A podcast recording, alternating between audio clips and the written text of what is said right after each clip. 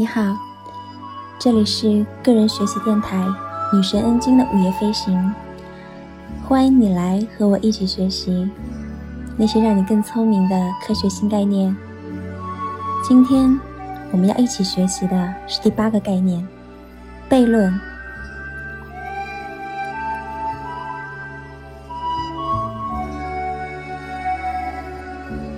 当多个合理的证据相互矛盾的时候，或者违背无法质疑的直觉知识的时候，悖论就会出现。悖论令人沮丧，却令人着迷。很多人会回避、掩盖或完全忽略悖论，但是我们应该寻求它们。如果我们能找到并将其突出，把它推向极致，并期待着解决方案自己显现，那就一定会有真理出现。历史充满了例证和失败的教训。我个人最喜欢的悖论是 Olbers paradox，也就是假设宇宙里一直以来都是均匀分布的星星。那遥远的星星之所以看起来更暗。是因为我们只能看到它的一部分，但是那个部分应该和太阳的表面一样亮。然而，在一个恒定且无限的空间中，每一个角度上都会有星星，所以夜晚的天空看起来就应该像白天一样明亮。由此，仅仅一瞥天空，我们就知道宇宙是动态的，它在不断扩张和演变。天文学家们已经研究了几个世纪，都没有找到可行的方案。爱因斯坦也是如此。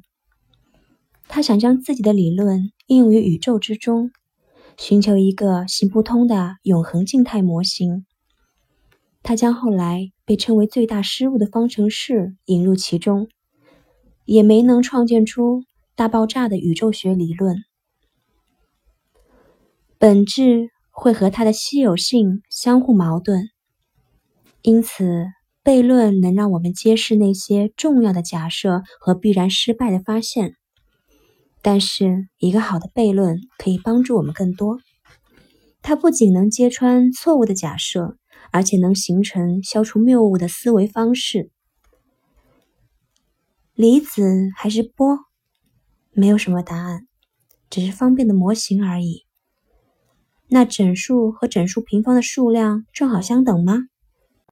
如果有了奇数，这就不是什么疯狂的事情。这句话是错的。库尔德·戈德尔说：“这是任何自洽系统的基石。例子呢，不胜枚举。”那下一个伟大的悖论会是什么呢？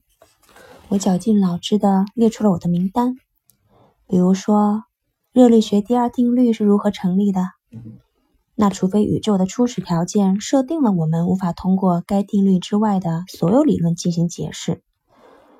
如果宇宙是无限的，而我们的实验结果也会无数次出现，那科学还怎么进行呢？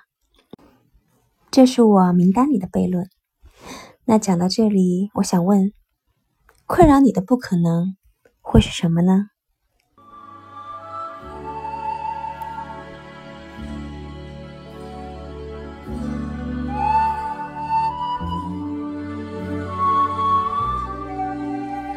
好啦，今天的学习就到这里啦。谢谢你和我一起学习，希望你每一天都有好心情，也希望你每一天都有新收获。我们下次再见哦。